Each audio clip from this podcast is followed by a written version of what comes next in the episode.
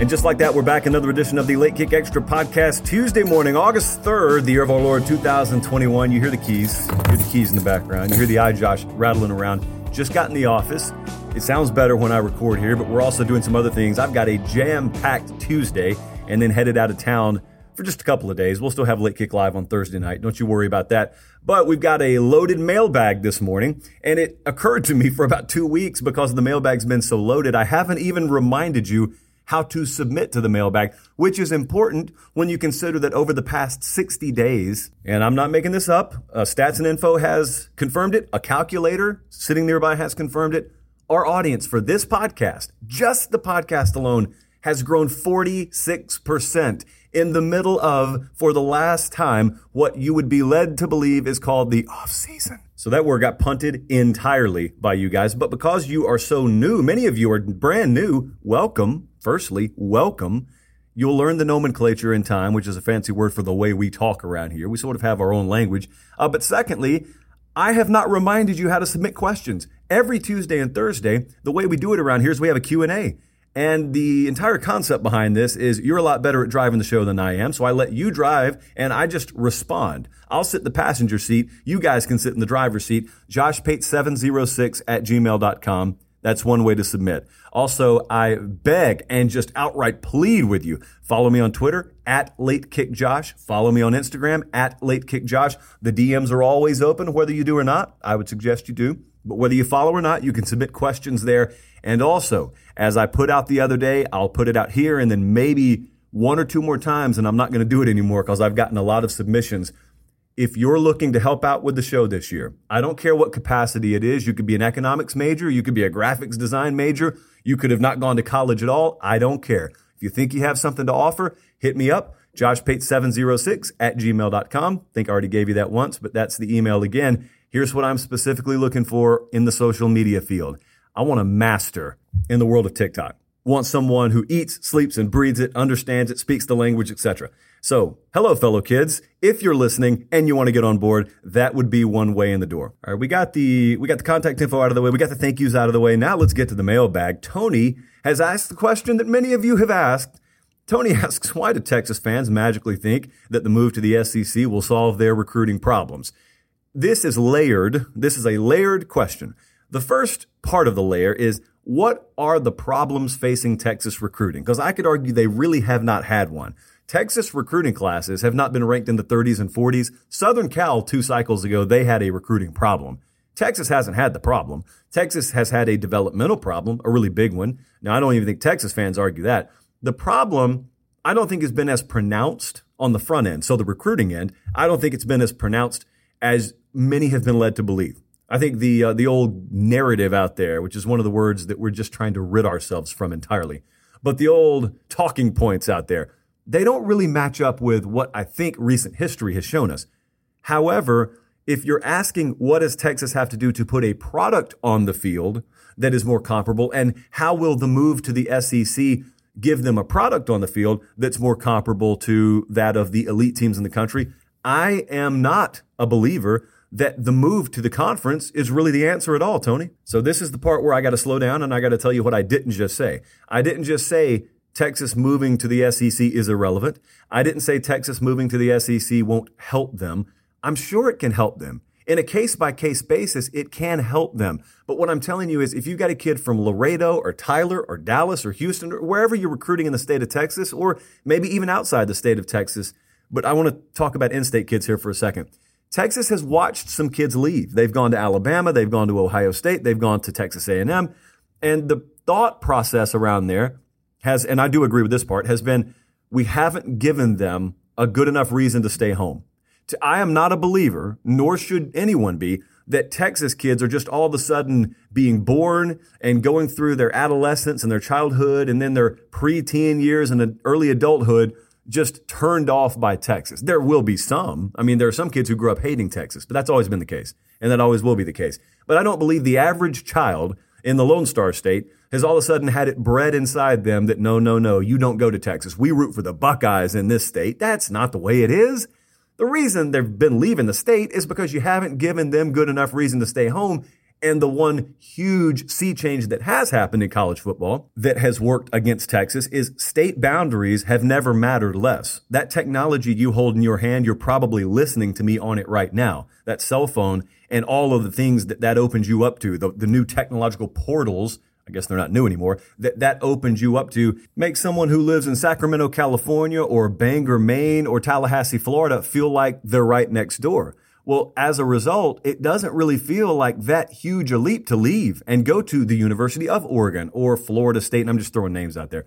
And so you have to fight against that. But again, the default for those kids is they would prefer to stay closer to home. They haven't been given a reason. So then that circles back to Tony's question. Why do Texas fans feel that a change of scenery and moving to a new conference is going to improve their recruiting? Well, they feel that way, Tony, because there is a train of thought that Texas A&M has had a big leg up on kids because they can pitch, you can come play for us and play in the best conference in America. That is an effective recruiting pitch. I'm not saying it's not. I'm not saying they haven't landed a few kids over Texas because of that.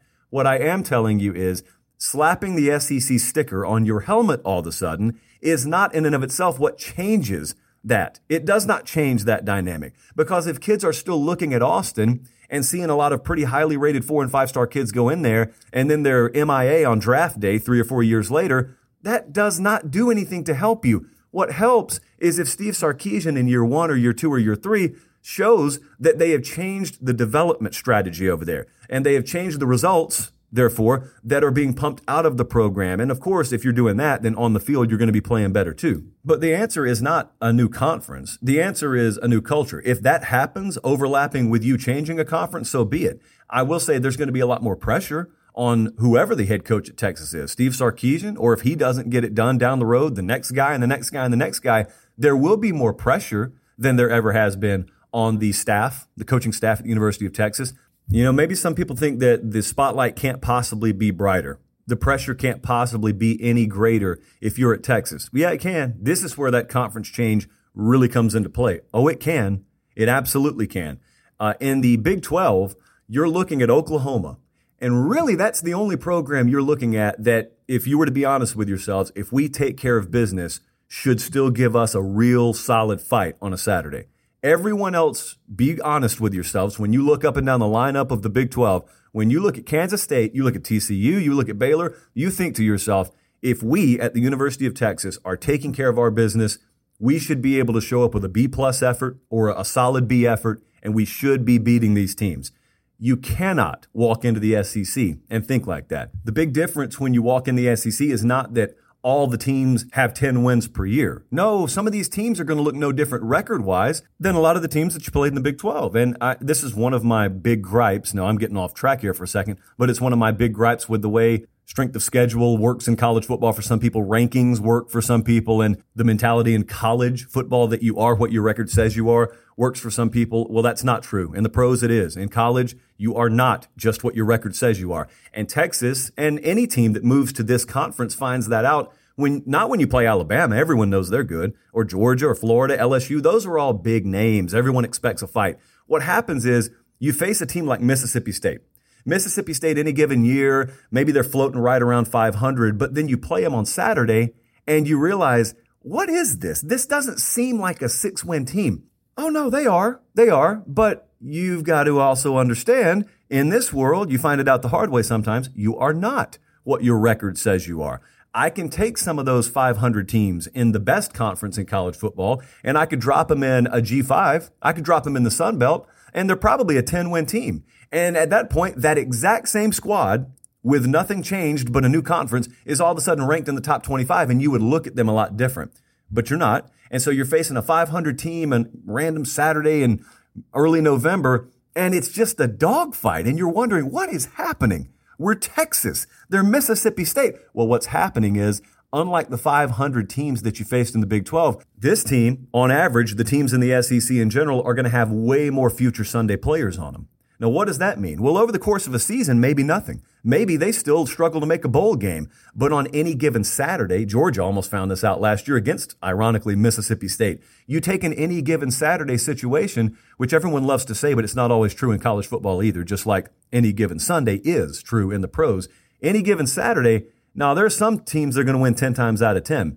But against a, a program like Mississippi State, even in their 500 years, you're going to be watching NFL games a decade from now, and you're going to be watching those starting lineup introductions, and you're going to have a couple of Mississippi State Bulldogs shout outs there, and you're going to say, oh man, that guy, I forgot he played at Mississippi State. Dude, they, they, were, they barely made a bowl game when he played there. That's crazy. Imagine what the competition must have been like down there. My point is, you bring your average to just a little bit above average performance into the deeper waters of the SEC, all of a sudden you can't get away with maybe a performance you could have gotten away with in another conference. Now, in Major League Baseball, one win versus one loss, not a huge deal. But in this sport, the difference between nine and three and seven and five, I mean, it's a huge difference. It's a career's worth of a difference. That's where the pressure is going to be. It's going to be ramped up significantly also knowing that you just got more eyeballs on you now. Even as Texas, I know, but even as Texas, you got more eyeballs on you. So, Tony, I don't know that the recruiting is going to improve just because they're in the SEC. If they properly harness the fact that they're in the SEC, and that coincides with better player development, and kids see it, that's where that gets turned around. Moving right along. Also, there was a submission the other day. It was kind of a suggestion. I'll put it out there to you since it's your show. Do you guys think I should get a soundboard for this podcast? The other day, you remember, actually, I got to pause. I got to pause recording. Since we're not live, I can do this and it'll be magically not never happen. But I'm telling you, I'm pausing. So hold on just a second. Okay, I'm back. Uh, no time elapsed. That's crazy how that works. So you remember uh, a couple of months ago, since I was in the studio that I'm in right now, which I'm not normally in, I went and grabbed the guitar out of the comic book office that they don't know I have access to. So keep that between us and I did a little sound chime. I did a little chord in the middle of each transition from question to question. It sounded a little something like this. Okay, well, I know some of these fancy podcasts out there that we have rapidly closed on and or passed have nice soundboards where they can play a little sound effect every time they transition from one question to the next. Whereas if you're listening to me, it's just one stream of consciousness for 30 minutes to an hour, broken up only by an ad that gets inserted after I record, so I don't even know where it's going to be. Uh, should I do that? should I get the soundboard? Because if I do, it's not just going to be a boring little soundboard. I'm going to put some very, very interesting sounds in there. So you let me know if you want that. If you don't, if you're happy with the product the way it is, then we'll keep this thing pure off-brand cereal style. They can have the stuff on the middle of the shelf. We'll be that cereal on the very bottom, Malt-O-Meal, I think it's called, where you got to get down in the catcher stance to even see it. And it's like, instead of Froot Loops, it's Fruity O's, Kernel Crunch instead of Captain Crunch. You get it. Had a buddy, street named Byron, who grew up uh, surviving off that stuff. And so I just ask you, do you want that? I'm going to leave it there. But next question. Pretend we played the tone there. David just has a heater here. He brought it the other day and I had to push it to this one because I didn't have time. And I wanted to give this one time. David said, So I literally just paused this morning's pod to write you. I don't know if this qualifies as a question for the podcast or just a purely selfish request, but can you please all bold, italicized. Please explain the current state of college football as it relates to the 2000 classic film, The Perfect Storm. I feel if anyone can do this with the magnitude it deserves, you can. Now, David wrote this before I, in my opinion, peaked. My career peaked the other night on Late Kick Live when I metaphorically tied in Jim Harbaugh to the plot line of the movie Twister and Bill Paxton's character in Twister. David did not know that was coming. He submitted this question before that. But since then, I've had several requests. Why don't you do this in conjunction with that movie? Why don't you do that in conjunction with this movie? Well, David wants to know, with the magnitude it deserves, how do we explain college football against the backdrop of the 2000 classic film, The Perfect Storm? Well, first, I would have guessed this movie came out in like 2008 or 9, so I was way off on the year, so thank you for that, David. I want to give this the magnitude it deserves. So, firstly, if you have not seen The Perfect Storm, I'm not giving you a spoiler alert. It's been two decades. You should have seen it by now, or I'm going to assume you're not interested. So, remember towards the end, there's a lot of pressure on that crew. I mean, there's a ton of pressure. They have not met their quota of fish, and there's a lot of pressure on you as a captain because if you don't meet your quota, number one, your vendors end up going elsewhere, but number two, you can't pay your crew. And then the M word starts to creep in as a possible threat mutiny. We don't need mutinous crew. I mean, that's why I mention Director Colin every show around here. We can't afford a mutiny on late kick, especially with the season so close. And so what, what did they do? Well, remember they go back out late in the season. They go back out and they're headed towards the Grand Banks. And, you know, I don't know the area quite like some of you Northeastern fishermen do, but that's where you got to go to catch the fish. Well, the Grand Banks, not to be confused with Outer Banks, which is the show I allegedly produce and direct and created on Netflix. Season two out now. Uh, not to be confused with Outer Banks. The Grand Banks is where they're headed, but they're still not getting the job done. And so George Clooney, the captain, makes the executive decision. He's not happy. The crew's not happy. They've got to get results. And so where do they head? Well, they head to an expanded college football, excuse me, they head to the Flemish Cap. That's where they head.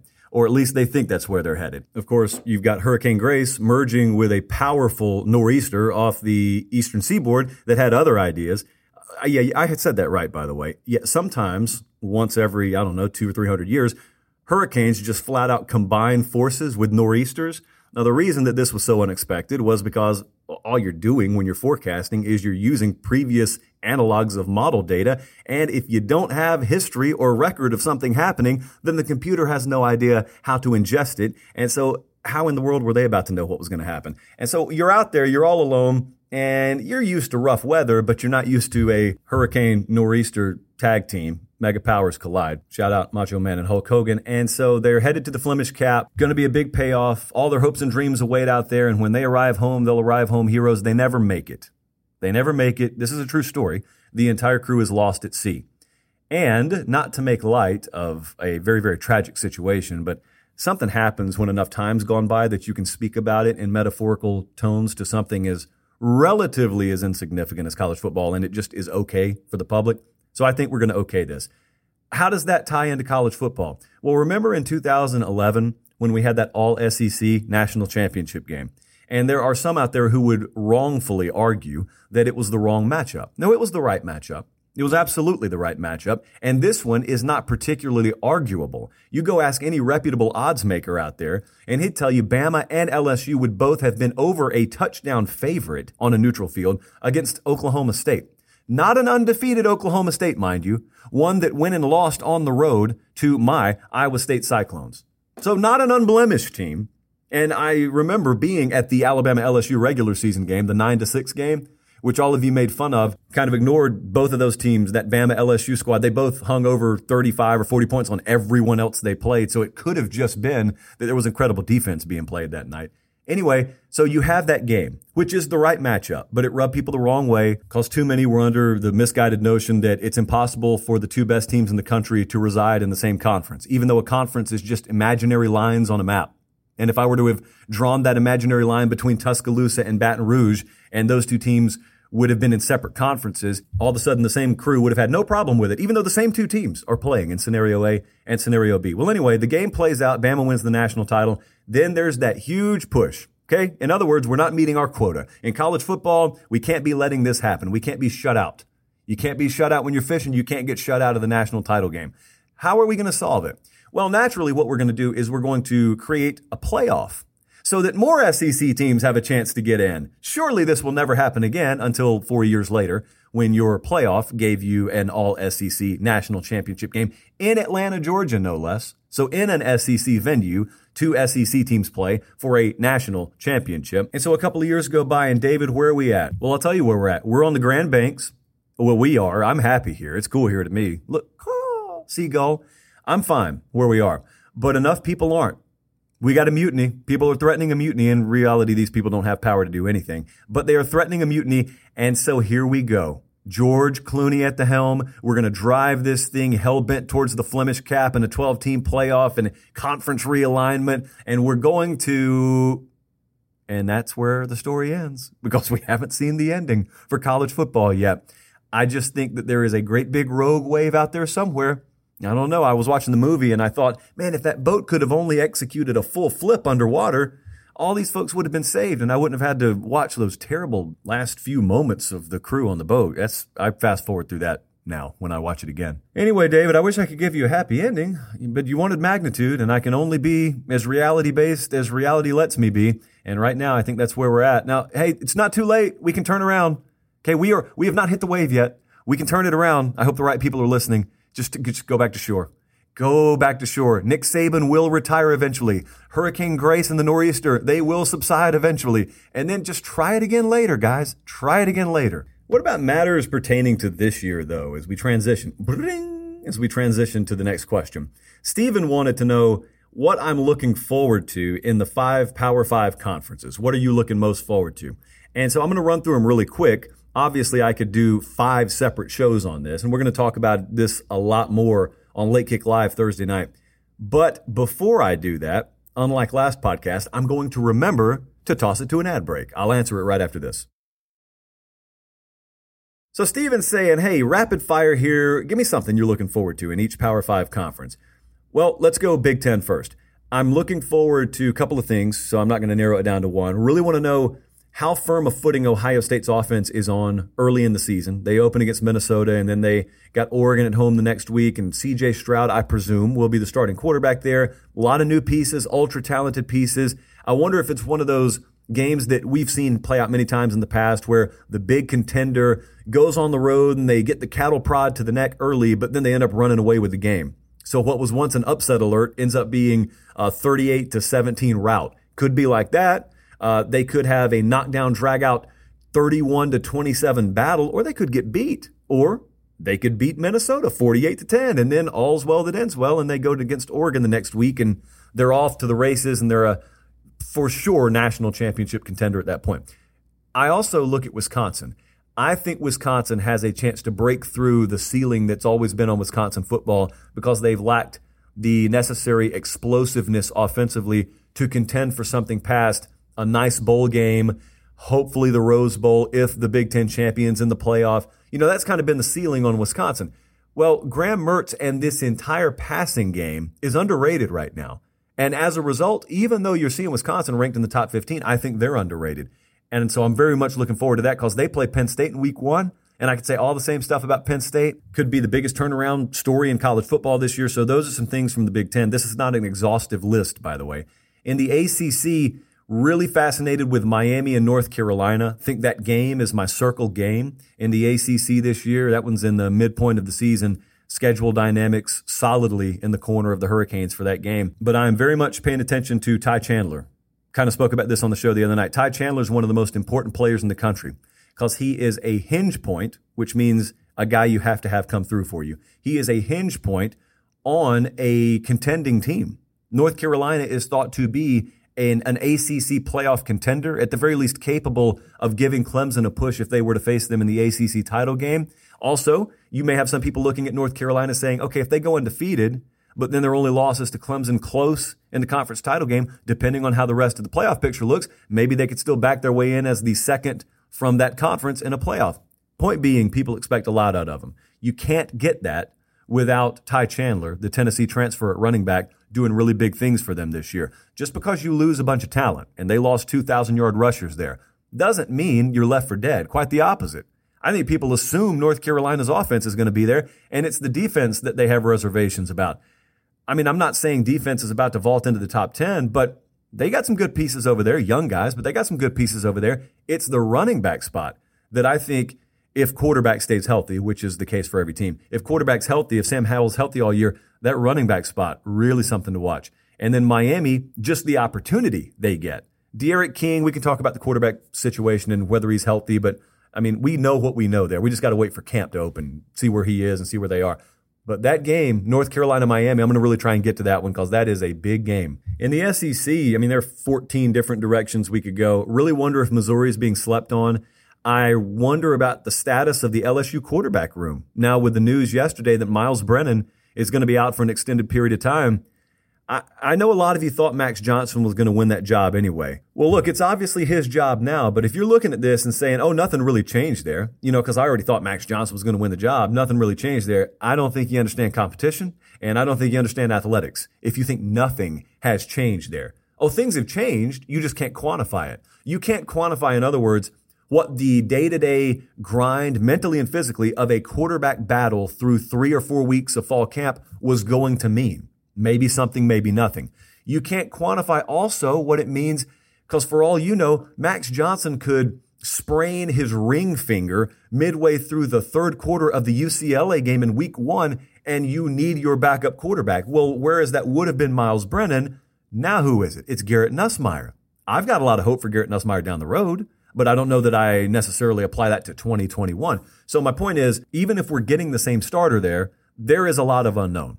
And there's a lot of unknown because of what happened yesterday. Now, that goes on top of a lot of the unknown that just circulates around the LSU football team. So I think LSU, pound for pound, is the most interesting team, and as I've called them, the most dangerous team to watch in college football this year because of what the ceiling is and what the floor is. Wide variance on that team. In the Big 12, Oklahoma. I'm not going to beat around the bush. Oklahoma. First time that I think they have gone into a season where people are looking at them as a bona fide national title contender instead of saying, I like them to win the Big 12. Now, of course, they're not going to get past Alabama if they face them. People aren't saying that, or at least the general national consensus is not that. Now, the general national consensus is I may not pick Oklahoma to win the title, but I think they can win the title. And if they get in one of those games, I don't think they're just going to be blown out like I saw them against LSU a couple of years ago. I don't think that's going to happen. Well, that's the consensus I think now. I'm interested to see what they do with it. I'm interested to see what Spencer Rattler does with Heisman hype behind him and that team with title hype behind him. Because I told you this time last year, I did a segment, got a lot of heat for it. I don't know why. I, to me, it was common sense, but I did a segment and I said, I think Lincoln Riley's going to win a title in his time at Oklahoma. And I think it's coming sooner rather than later. I haven't made my predictions for this year yet, and this is not that. But I'm interested to watch that. In the Pac 12, it's the city of Los Angeles. You have got, you could argue, at least two programs where the head coaches cannot afford seven win seasons this year. USC certainly can't. If the Trojans are any worse than nine and three, I think Clay Helton's out the door. I mean, they, they have a workable schedule, about as workable as workable gets out there this year. They have to win the South. They absolutely have to win it. They've obviously got the talent roster, always do, to do it. And it's not that they got the talent roster once they get in a playoff to go up against anyone, but it's baby steps right now. At USC, we're trying to win the Pac 12. They haven't been in the playoff yet. Think about that. Oregon and Washington have been there. USC hasn't been there. So if they don't get that done, and I, I haven't gone as far as to pick the Pac 12 either, but it's not a slam dunk for me that I'm picking USC. If they don't get that done, I think you'll have a coaching decision to make there. And Chip Kelly's got a much harder schedule at UCLA, so I wonder if he gets a little more leeway. But I think people are ready to see results there too. Now, Chip Kelly, there are some believers, some West Coast insiders, as I like to call them. They believe in UCLA this year.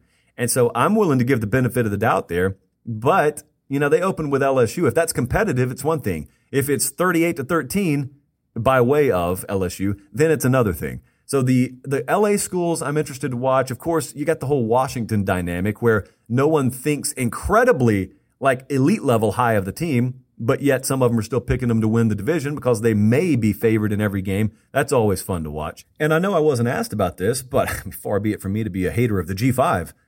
The G5 is for the 2021 season as interesting to watch to me as it has been any year. I know there have been some higher years than others, but this one in particular I want you to think about how different it is now. This has been a multi year build to this point.